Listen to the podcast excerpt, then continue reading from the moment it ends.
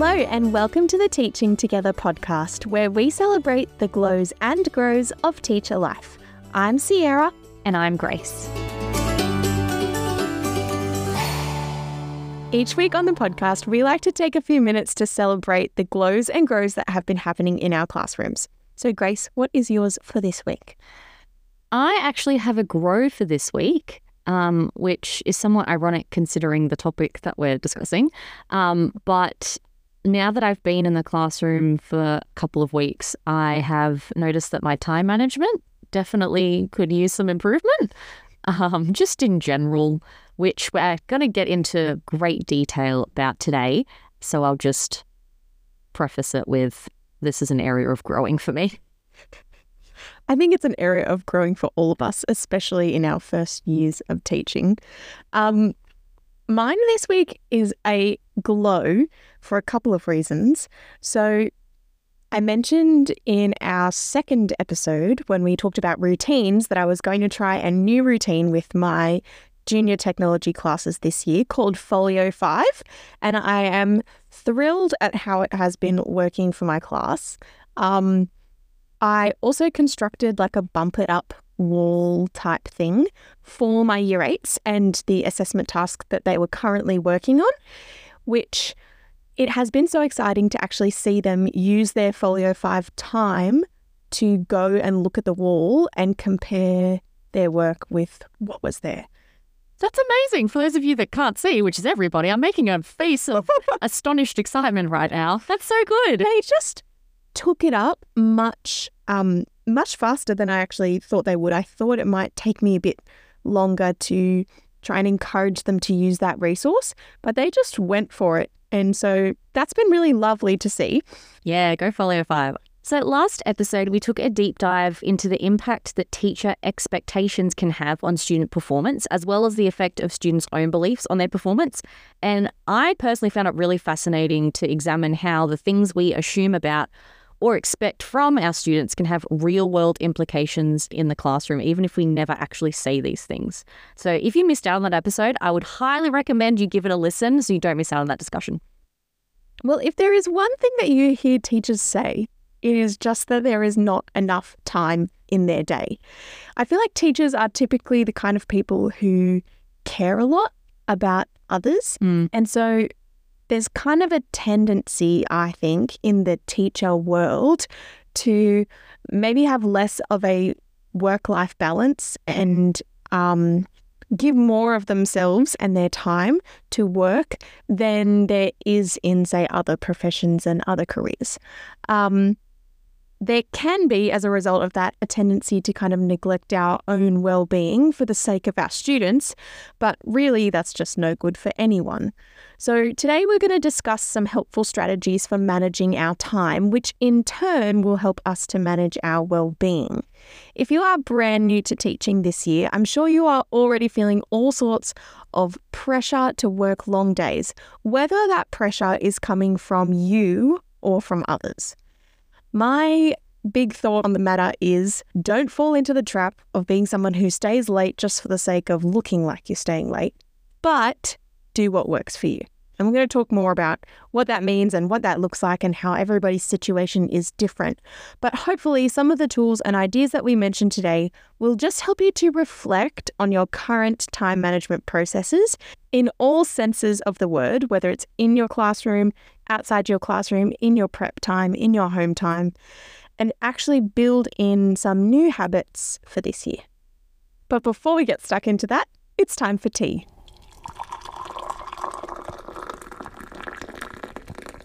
This afternoon, I am not doing anything too interesting tea wise. I am drinking it from one of Sierra's lovely, enormous mugs, which is just the best that I have to hug to drink from. So that was great. I'm just drinking Earl Grey like I was last episode. Um, I am enjoying it thoroughly. Sierra, what about you? I am trying chamomile tea for the first time. Um, I've always been too nervous to try chamomile tea because I thought that I wouldn't like it. Yes, I had that same thought. Why is that? I don't know. It. I think it's it's a weird word. Yeah, I haven't come across it in any other place, and so we don't really know how we're going to respond to it. Yeah. So I wanted to start by airing a recently acquired pet peeve of mine. Um, perusing the, teachergram, if you will, um, I have found a lot of people saying that they're leaving at contract time as a way of preserving their well-being or their mental health or their work-life balance, etc., etc. But I have found that once my contracted quitting time arrives, I haven't even really gotten started on any of the things I need to be prepared for the next day. And I'm just wondering how are all these teachers leaving at contract time and then enjoying delightfully cozy evenings with a book and a cup of tea and then going to school and being prepared? Like, am I missing something? I feel like. I mean, I am a brand new teacher, so there's lots of things that I'm doing this year that hopefully I won't need to do next year. But I just I can't imagine leaving at 3:30 only because there's just so much I need to get done. And as we get into this episode, we're kind of going to address some of my concerns, but it's still an active thing of am I, you know, doing a bad job? Am I working too much? And Sierra is shaking her head next to me. So thank you for that validation. I don't think that you would be alone in feeling like this. And in fact, I remember my first term, even my first two terms in my first full time position, where I don't think I stopped for recess or lunch ever. Mm. I was just doing things all day Yep. and staying late and then getting home and eating and doing more and more hours. And it really can feel like you're just making no headway. And it's not because you're doing things wrong. I think that, um, like we said, people are going to have different ways of managing their time based on their home life and their other commitments. And staying at school really works for some people because they're in that like work frame of mind. And for other people, they need that break or decompression time once the kids have left for the day before they kind of feel like they have the energy and the mental space to kick back into planning and preparation. I think you know that it will get better Yeah. and that everything that you're doing now is not always going to be like that. That being said, we're always trying to, you know, reinvent the wheel or we're always trying to adapt for our new class and their needs. And you can't necessarily rinse and repeat every year, but you get faster and you get more efficient at doing the things that you're doing now. And there's a lot of trial and error and experimentation, I think, in your first couple of weeks and months as a teacher. And you just start to get better at things in terms of your own um, work in the behind the scenes. It's it's skill building and it takes time. Alas, it does take time. um, I've been a full time classroom teacher for almost two months at this point, and I am already very well acquainted with time and the painful reality of constantly being time poor. Um, and I don't know what I thought happened during a school day, but when I'm at school, I'm teaching. and like when that first bell goes, I'm on class until basically the end of the day. Um, and I have a class of tiny humans to take care of who I legally cannot leave unsupervised. So I am on pretty much the whole day. Um, I get technically three periods off class a week, one of which is my personal preparation time, and two of which are spent in collaboration with my grade.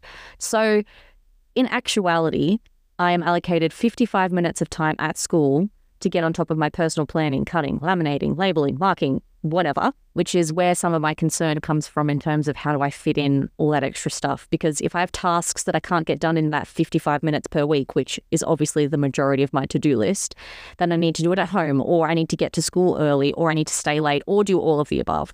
It is going to be totally unrealistic for you to expect to get everything that you have to get done in the week done in 55 minutes. But this is where, you know, hopefully some good strategies, some planning, and some boundaries will just help to feel like that's easier.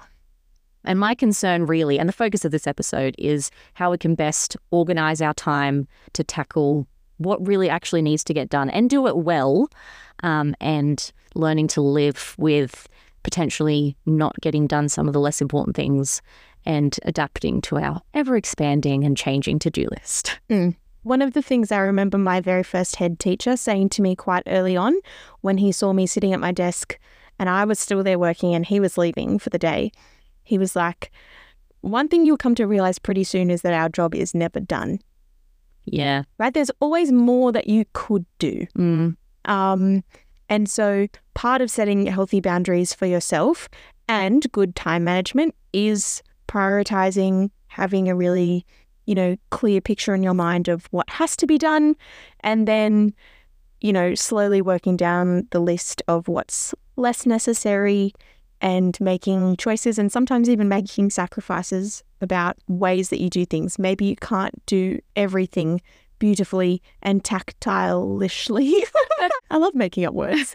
Um, because that is time consuming to produce. And I guess the reality of you in this time and place is that you can't just sub out a lesson where you give your kids a passage to read quietly because that's not going to work for them. Nope. But, you know, like I said, over time, you'll develop your sort of back pocket strategies that you can just draw on when you're in a bit of a pinch, and you'll get faster and more efficient at putting your things together for the day. And over time, we get better at managing our time. But it doesn't make it easier now no. And add to that that we have to make all these on the go judgments and decisions throughout our day that apparently total to an average of, you know, over 1,500 decisions that we make on the go in a day. I would really love to know how that compares to like other professionals in their workplaces. Like, yeah. The article that um, I got this fact from that I can't remember right now um, equated it to being an airline pilot. Yeah, right. Which is pretty full on. Like, not that we have the literal lives and deaths of passengers in our hands, but we are making a comparable amount of decisions, which is 1,500 decisions a day works out apparently to be about four decisions a minute, which is too many and probably explains why I sit on my couch on the weekend and just do nothing because I can't be bothered to decide what to eat for lunch. I've seen um this is actually another thing I've seen a lot on social media about people talking about how they just will get to their planning period or their free time during the day and they actually feel like they have to just use it to sit still and unwind for a bit before they even have the capacity to start making choices and decisions again, which is why it's really important to have to do lists and things that you can rely on when you don't necessarily have the brain capacity to make choices yourself. Exactly. So we're going to talk a bit more about that when we come to our strategies. But, you know, when you set in place good strategies like, you know, I'm going to spend five minutes at the start of my day writing a to do list that's actually got clear actions in priority order for me, when you do get those spaces of time, you don't have to then spend the mental energy thinking about what do I have to do next. Yeah, you're kind of planning to plan almost. Yes. And if you can trust that you've already done the planning when you had this headspace to do the planning, then, you know, you're not double handling at the end of the day when you might be a little bit worn out from decision fatigue. Exactly. Um, getting into the research side of time management, when we talk about time management, we're referring to the desire to use our time most effectively to achieve maximum productivity and time management, or a lack of it, is widely cited as one of the most significant factors influencing teacher stress and job satisfaction. With one study conducted by the University of Eastern Finland finding a positive correlation between increased time management and decreased occupational stress in teachers. So basically, if you're good at time management, and you're using strategies that you trust and use, then you are going to be less stressed and you're going to enjoy your job more. This study also found that you are more motivated to do your job when your time management is effective, probably because your job is just overall less stressful because you're managing your time and therefore more enjoyable. That's what I extrapolated from that. One of the things we might not want to hear, though, is that effective time management is like trying to lose weight. You can't just exercise once or diet for a day and then be done. You actually have to consistently work on it. So, these time management skills are things that need to happen all the time um, in order to be effective. Um, if you haven't heard about or read Atomic Habits, I highly recommend. It is not a teacher specific book, but it has so many helpful things for teachers um, in your own personal practice, but also how you can integrate really good habits into your classroom, which then have a flow on effect for your students as well. But um, one of the things that um, James Clear talks about is habit stacking. Yes. Which is this really interesting and basic concept mm. um, where you stack a habit that you want to start on top of something that you already do automatically. So it might be something as um, baseline as when I get up, that's something that you already do every day without having to really think about it. I will insert a new habit here. Mm. Um, you know, it might not be something that you want to do first thing in the morning as you wake up, but it might be, you know, once I arrive at school, because that's just part of your normal daily routine, I will spend 10 minutes checking my emails and then close my inbox until the next allocated time that I choose to do that or whatever it is. And I think habit stacking um, is a really, really helpful strategy that we can use and making it part of our sort of daily routine or process, if you choose even some particular areas that you know sort of seem to suck your time, choosing some particular things and allocating points in your daily routine where they can be done. And then beyond that, you know, you don't touch it again till tomorrow. And sometimes it just is what it is. One of the most challenging aspects of managing our time is the fact that there are just so many different parts of our job that require us to think in different ways. Over the past 20 years, there has been an enormous amount of research conducted into how the brain manages multitasking or task switching, which is just moving between two separate tasks quickly. The general consensus is that we actually become less efficient and less productive when we are task switching. We're more likely to make errors, even if the tasks are familiar or automatic. As teachers, we already know that it's really difficult to switch between different tasks or suffer interruptions or get halfway through something and have to abandon it because lunch just ended or the bell rang and it was different bell times today because of some assembly that got inserted in. Those are the ones that really get me. but these are the inescapable realities of our profession, and part of our time management technique must involve managing these inevitable demands on our attention. Our favorite, Ron Ritchhart, has a really helpful rock metaphor, which I found really helpful, just as a visual in terms of prioritizing and picking the things you're going to spend your time on. So basically, this rock metaphor starts with you have a jar, and for some reason, you're going to fill it with rocks. Maybe they're rocks from a beach that you went to with your loved one and you want to remember forever. I don't know. But you've got some pebbles and you've got some big rocks. If you start with the pebbles and you fill it up and then try and stack all the big rocks on top, it's not going to work. The big rocks are going to get all crowded at the top and you're not going to fit them all in.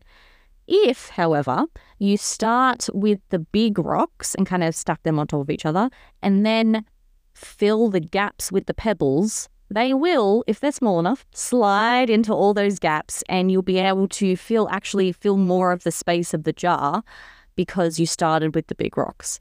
In this metaphor, the big rocks are your top priorities. They're the things that align with your values or the ethos of the school, and they are the non negotiables.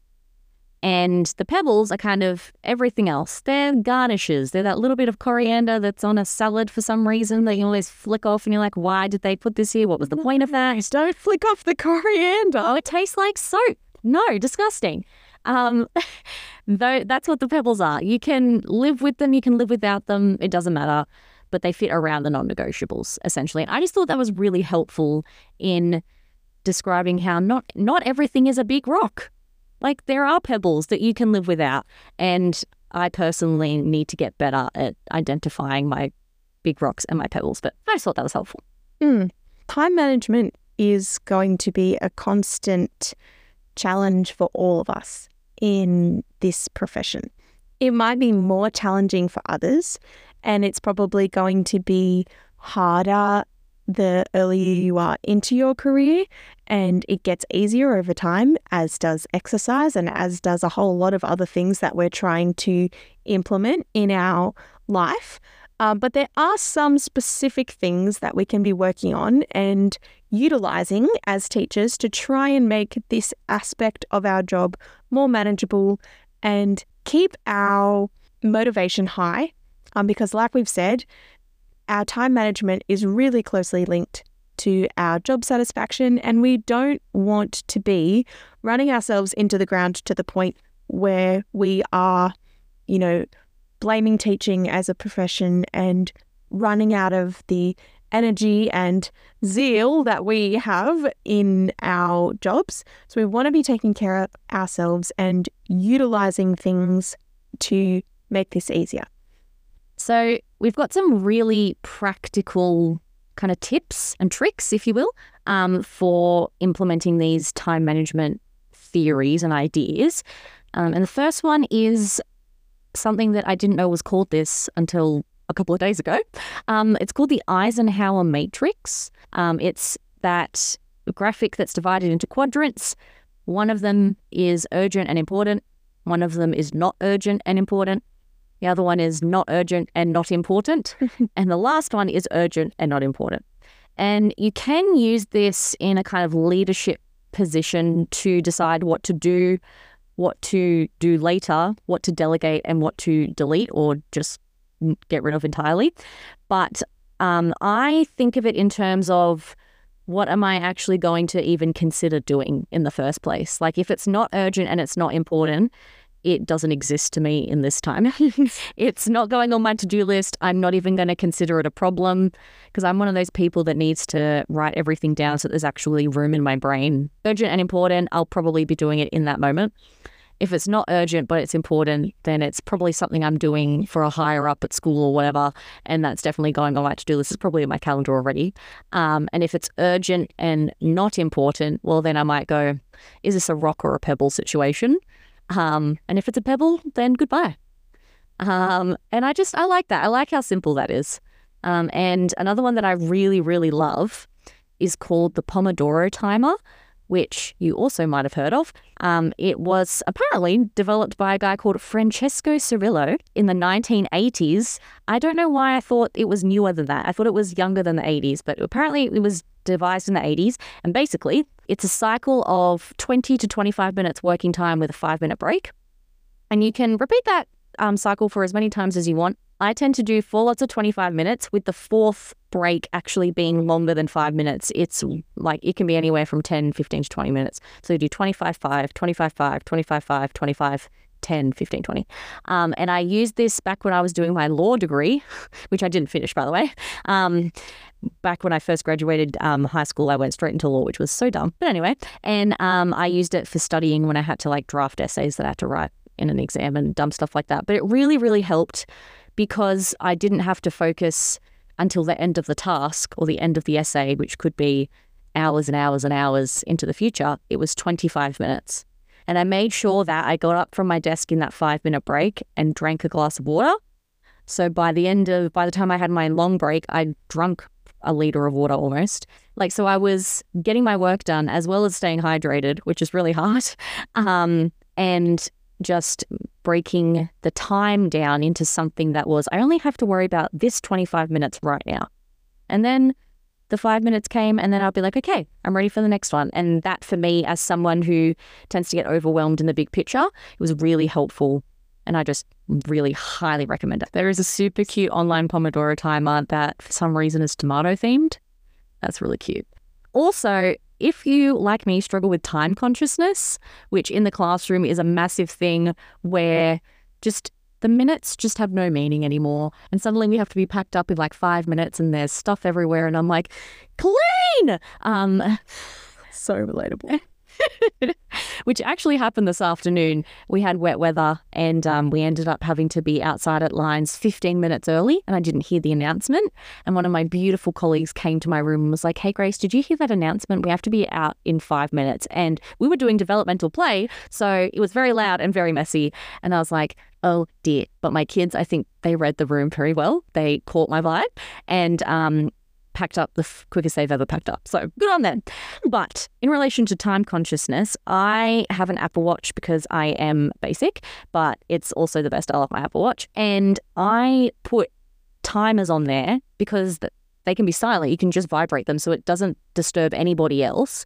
And I know that um, if I have just completely lost track of time for whatever reason, um, we do eating time inside in kindergarten um, at a time period before actual play starts outside. So I set my alarm to make sure that I know when eating time starts, when the kids should be eating, as well as when we need to pack up, so that if I forget, there'll just be a very subtle vibration on my wrist that only I'm aware of. So it doesn't distract the kids or whatever.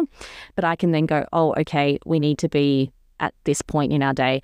And our school bell also rings every period for the middle schoolers, which also helps because I can go, oh, I should be about this far into my lesson by now. And just super quickly, in like a couple of seconds, just gauge if I'm on track to finish. And those kind of things for me personally, as someone who definitely struggles with time consciousness, um, they really help just so I don't get lost in my excitement and then my poor kids don't get to eat.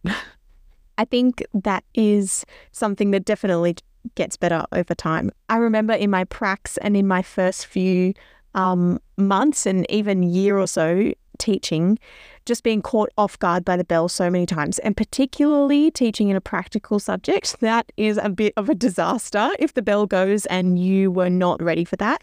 Um, I think now I've noticed that my time consciousness is significantly improved. I went through a period of using timers a lot to help me keep track. Um, I don't have a fancy watch that vibrates on my wrist, so using my whiteboard or smartboard um, for timers would be often what I would do. But I guess the challenge with that is um, there is a disruption, mm. right? So if you put a 50 minute timer on for your lesson or something, I don't know, sometimes the students can see that there's two or three minutes to go and they will just pack themselves up without you really getting to do your nice, I wanted to tie this all up in a bow kind of spiel at the end.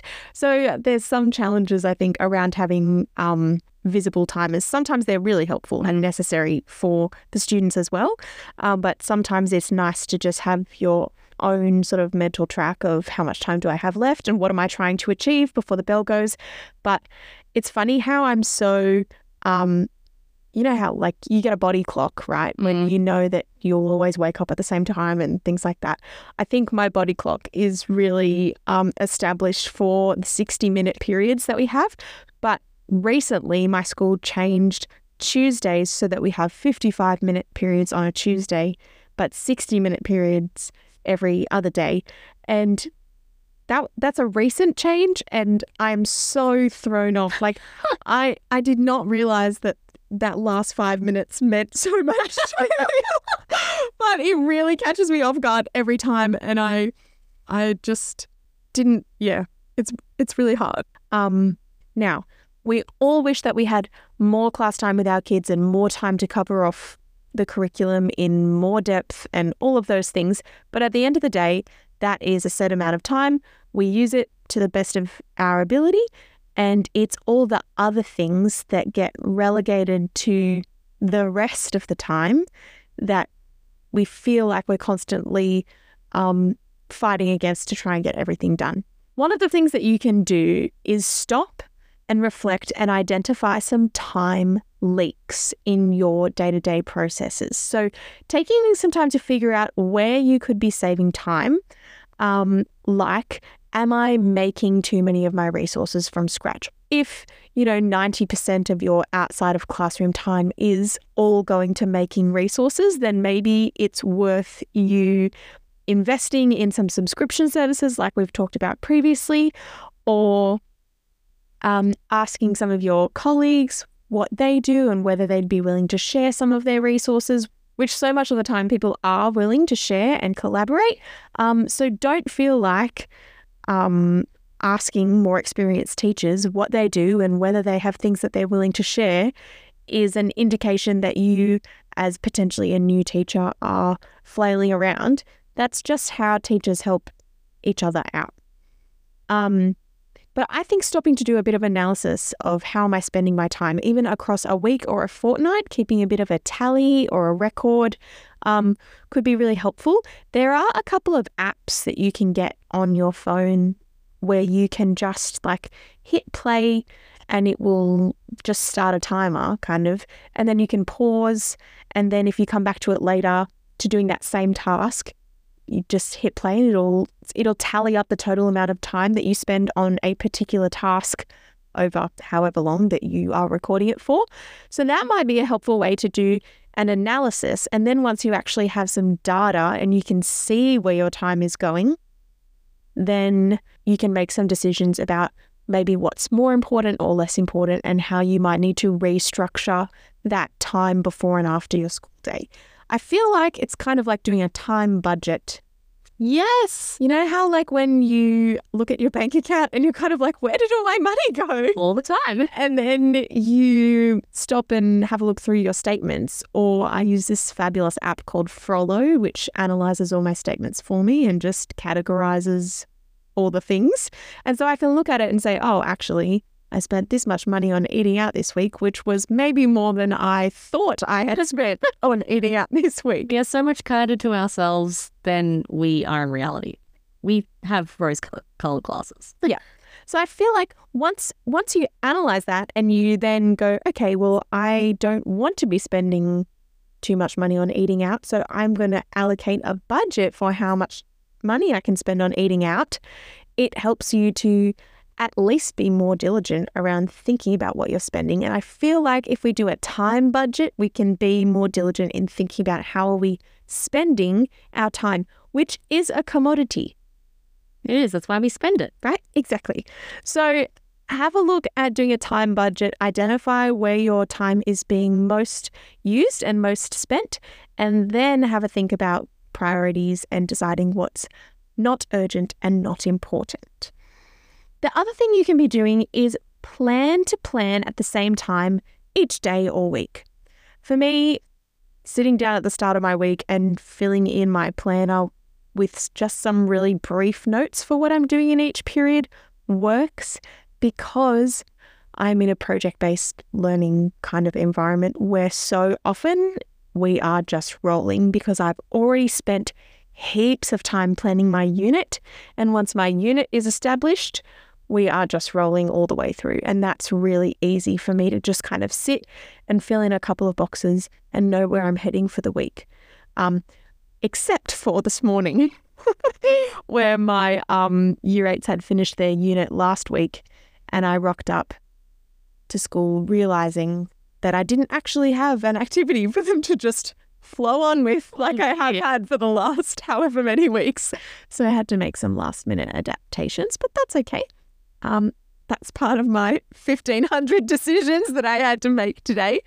But planning to plan at the same time every day or week is really, really helpful. It's also important to be realistic in that planning and estimate the time required for all types of activities.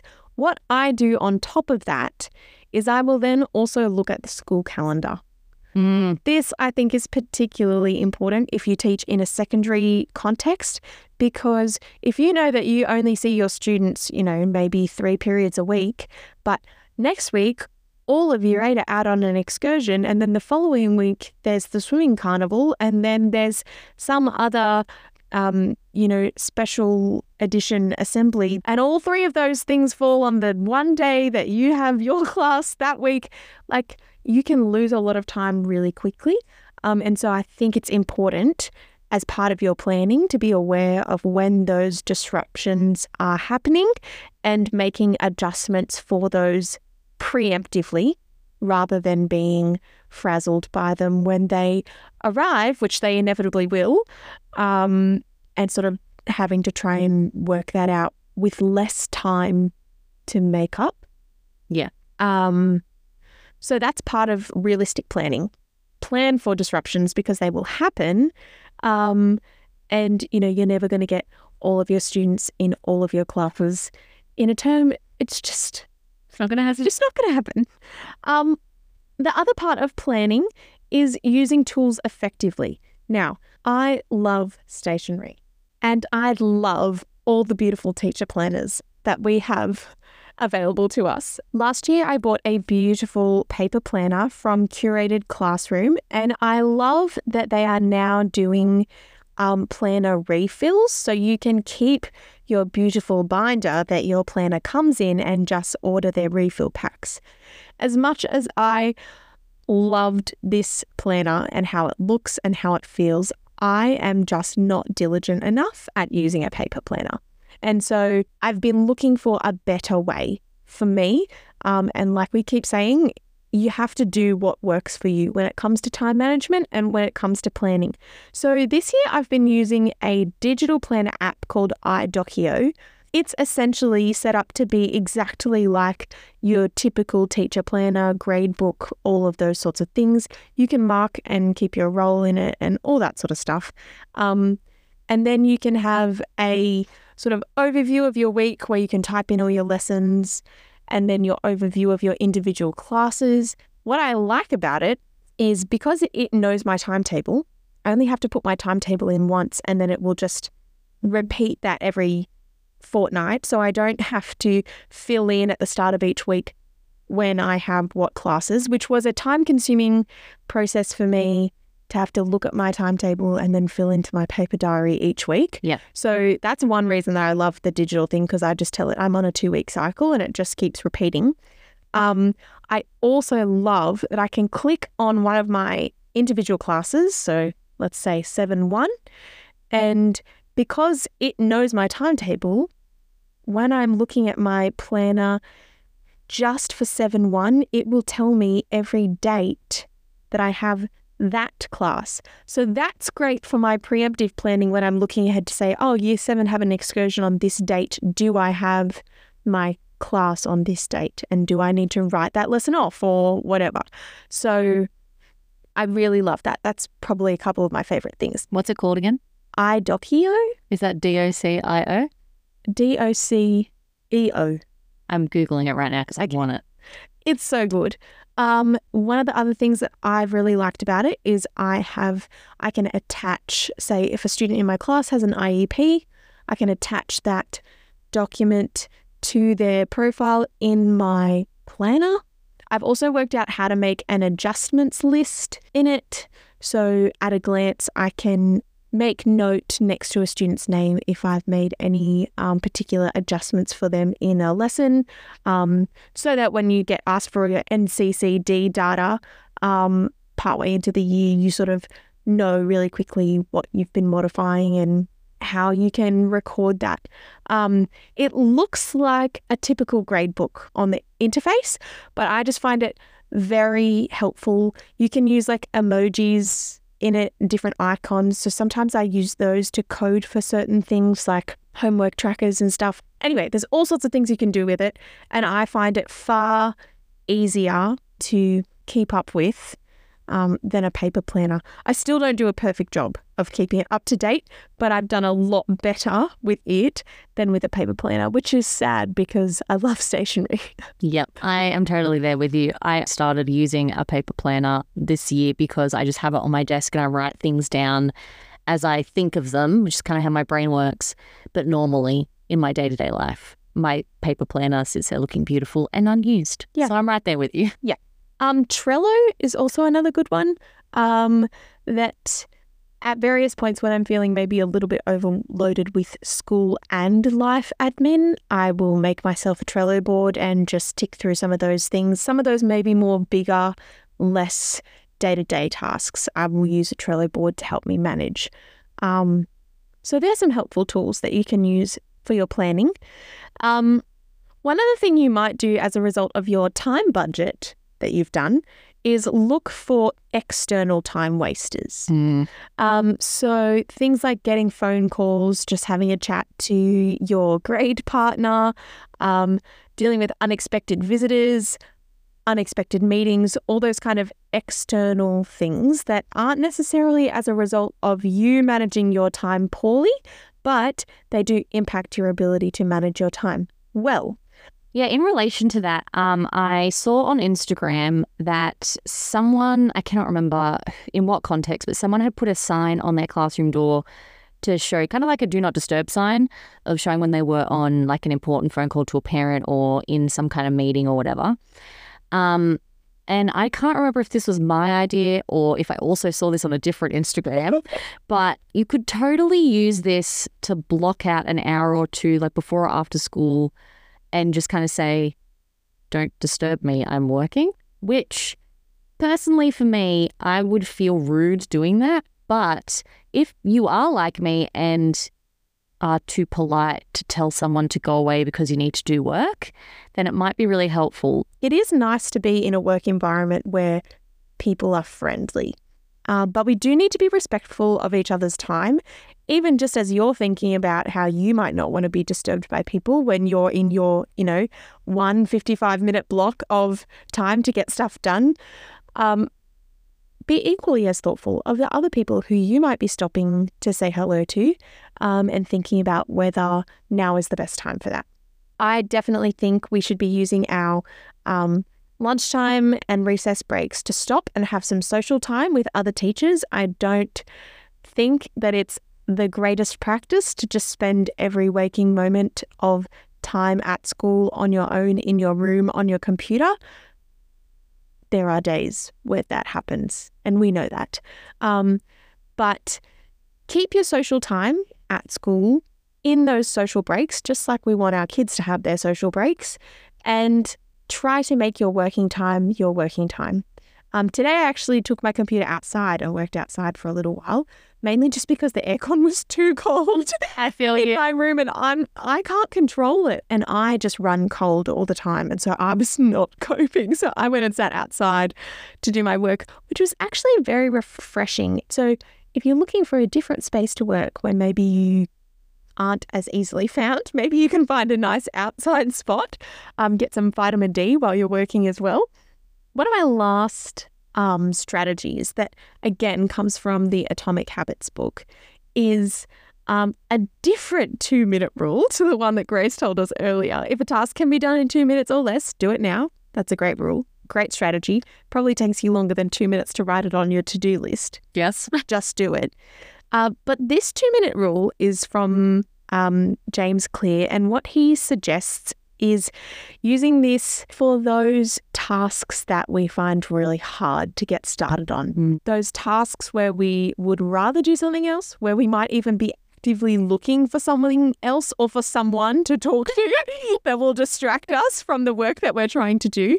We all have those tasks that are a bit of a mental hurdle um, to get over and that we would rather be doing something else.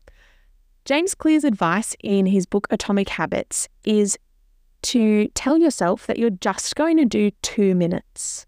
I can do two minutes. Exactly. It's 120 seconds. Exactly. And so you, it helps to sort of get over the mental hurdle of, oh my goodness, I have to sit down and do this huge thing. Mm. Or, oh my goodness, I have to sit down and do this thing that I definitely don't want to do. If you go, all I'm going to do is just two minutes. And this is, I guess, particularly helpful when you're trying to um, make a habit of something. So maybe you do get really overwhelmed looking at your emails each day. And maybe you just decide, I'm just going to do two minutes of my emails. In most cases, you will actually end up doing longer because once you've started, you'll just finish the task at hand. But to avoid procrastination, if you just tell yourself, all I have to do is two minutes, it makes it far more achievable. You're more likely to get started. And as a result of getting started, you're more likely to just do the task. It's kind of like what we were saying before with the Pomodoro timer. You don't have to worry about the whole task, you just worry about that 25 minute chunk. But here, it's only two minutes. And as someone who will like stare at her sink full of dirty dishes all day and think that's number one thing on my to-do list. I'm going to do that as soon as I get up and then it just languishes and gets disgusting over days and days. I really need to follow this rule. We all have those tasks that we hate doing, whether it's, you know, cleaning your desk even or just feeling organized um, visually in your classroom space. For those really hard to start tasks, um, if you're using the Pomodoro technique, you know, you'll obviously get a lot more done in 25 minutes than you would in two. But if it's the difference between starting or procrastinating, just do two minutes. Well, that brings us to the end of this episode. Um, we truly love what we do, and we know that we are more motivated to do our jobs well when we feel in control of our time and our tasks. So we hope that you found these strategies and tools helpful. Be sure to check out our Instagram at Teaching Together the podcast and join our Facebook community group where we share lots of extra articles and the research that we've done for these episodes if you want to go on a bit more of a deep dive. Please hit follow on the podcast so that you don't miss our next episode. And if you feel like it, give us a five star review. We'll love you forever. Bye.